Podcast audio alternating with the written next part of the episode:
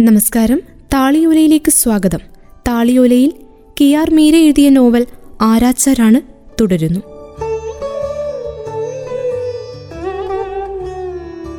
അച്ഛൻ കൂടുതൽ ക്ഷോഭിച്ചു. അവന് അവൾ എന്തോ മരുന്ന് കൊടുത്ത് മയക്കിയിട്ടാണ് ഗൃഥാത ഇനി ഒരിക്കലും അവനൊരു തെറ്റും പറ്റുകയില്ല. തടവറക്കകത്തല്ലേ അവൻ? അവിടെ കിടന്നോട്ടെ. എന്നാലും ജീവിച്ചിരിക്കുമല്ലോ. അവന് കൊള്ളി വെച്ചിട്ട് ഞങ്ങൾക്ക് പിന്നെ ജീവിക്കാൻ പറ്റില്ല ഗൃഥാത അയാൾ യാചിച്ചു. അച്ഛൻ വാതിൽ തുറന്ന് തോർത്തുകൊണ്ട് വിയർപ്പാറ്റിക്കൊണ്ട് പുറത്തേക്ക് പോയി. നല്ല ചൂടുകാലമായിരുന്നു അത്. അലക്ക് കല്ലിന്മേൽ വെച്ച് അമ്മ മത്സ്യം വൃത്തിയാക്കി ഈസ്റ്റ് ബംഗാൾ ക്ലബിന്റെ അടിയുറച്ച ആരാധകനായിരുന്ന രാമുദ ഫുട്ബോൾ ജ്വരത്തിൽ പത്ര റിപ്പോർട്ടുകൾ വീണ്ടും വീണ്ടും വായിച്ചു. അത് പതിനാലാമത് ലോകകപ്പിന്റെ ദിവസങ്ങളായിരുന്നു. ഞാൻ കണക്ക് പുസ്തകത്തിൽ ലെസാഗു കാണുന്ന വിധം പഠിക്കാൻ ശ്രമിച്ചു. എനിക്ക് പുസ്തകത്തിൽ ശ്രദ്ധിക്കാൻ സാധിച്ചില്ല. എട്ടു വയസ്സുകാരിയുടെ ഹൃദയത്തെ പോലും ഉലയ്ക്കാൻ മാത്രം ദൈന്യം ആ വൃദ്ധനുണ്ടായിരുന്നു. കരഞ്ഞുകൊണ്ട് അയാൾ ഏറെ നേരം ഞങ്ങളുടെ വീടിന്റെ മുറ്റത്തു നിന്നു. പിന്നീട് എപ്പോഴോ പോയി. പക്ഷേ വീണ്ടും എത്തി. വീണ്ടും അപേക്ഷിച്ചു. അപ്പോഴും അച്ഛൻ അയാളുടെ അപേക്ഷ നിരസിച്ചു.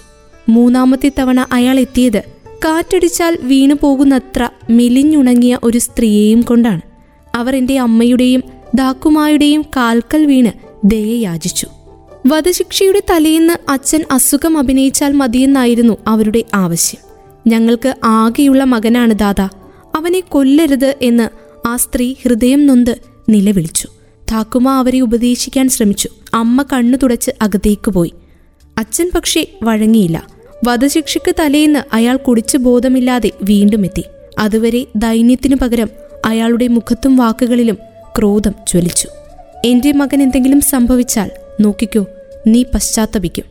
അയാളുടെ ഭീഷണി ഗംഗയിലും ഠാക്കൂർ ഭാടിയിലും അതിനപ്പുറത്തെ മാർബിൾ കൊട്ടാരത്തിലും വരെ മുഴങ്ങുന്നത്ര ഉച്ചത്തിലായിരുന്നു. അച്ഛന് കാവൽ നിന്ന പോലീസുകാർ അയാളെ പിടിച്ചുമാറ്റി കൊണ്ടുപോയിട്ടും അയാളുടെ വിറച്ച ദുർബലമായ ശബ്ദം എന്റെ കാതുകളിൽ ബാക്കി നിന്നു. ഒടുവിൽ രാത്രിയായി. രണ്ടു മണിയോടെ ജീപ്പ് വന്നു. അച്ഛനും സുദേവ് കാക്കുവും പുറപ്പെട്ടു. അച്ഛനെന്ന് വളരെ അസ്വസ്ഥനായിരുന്നു.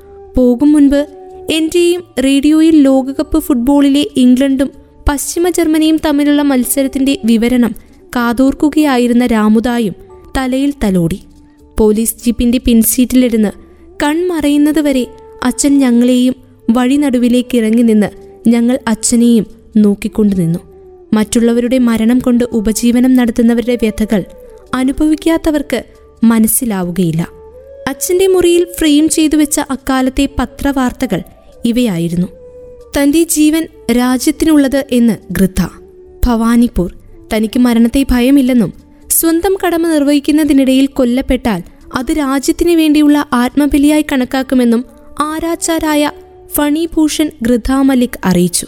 താൻ ഗവൺമെന്റിന്റെ ഉപകരണം മാത്രമാണ്. ഗവൺമെന്റ് എന്തു പറയുന്നോ അത് നടപ്പാക്കുകയാണ് തന്റെ ദൗത്യം. അല്ലാതെ തന്റെ ജോലിയിൽ വ്യക്തിപരമായ ഇഷ്ടാനിഷ്ടങ്ങളോ തീരുമാനങ്ങളോ ഇല്ല. ഇന്നലെ അമർത്യ ഘോഷിനെ തൂക്കിലേറ്റുന്നതിന് മണിക്കൂറുകൾക്ക് മുൻപ് പത്രലേഖകരോട് സംസാരിക്കുകയായിരുന്നു കൃഥ മല്ലിക്.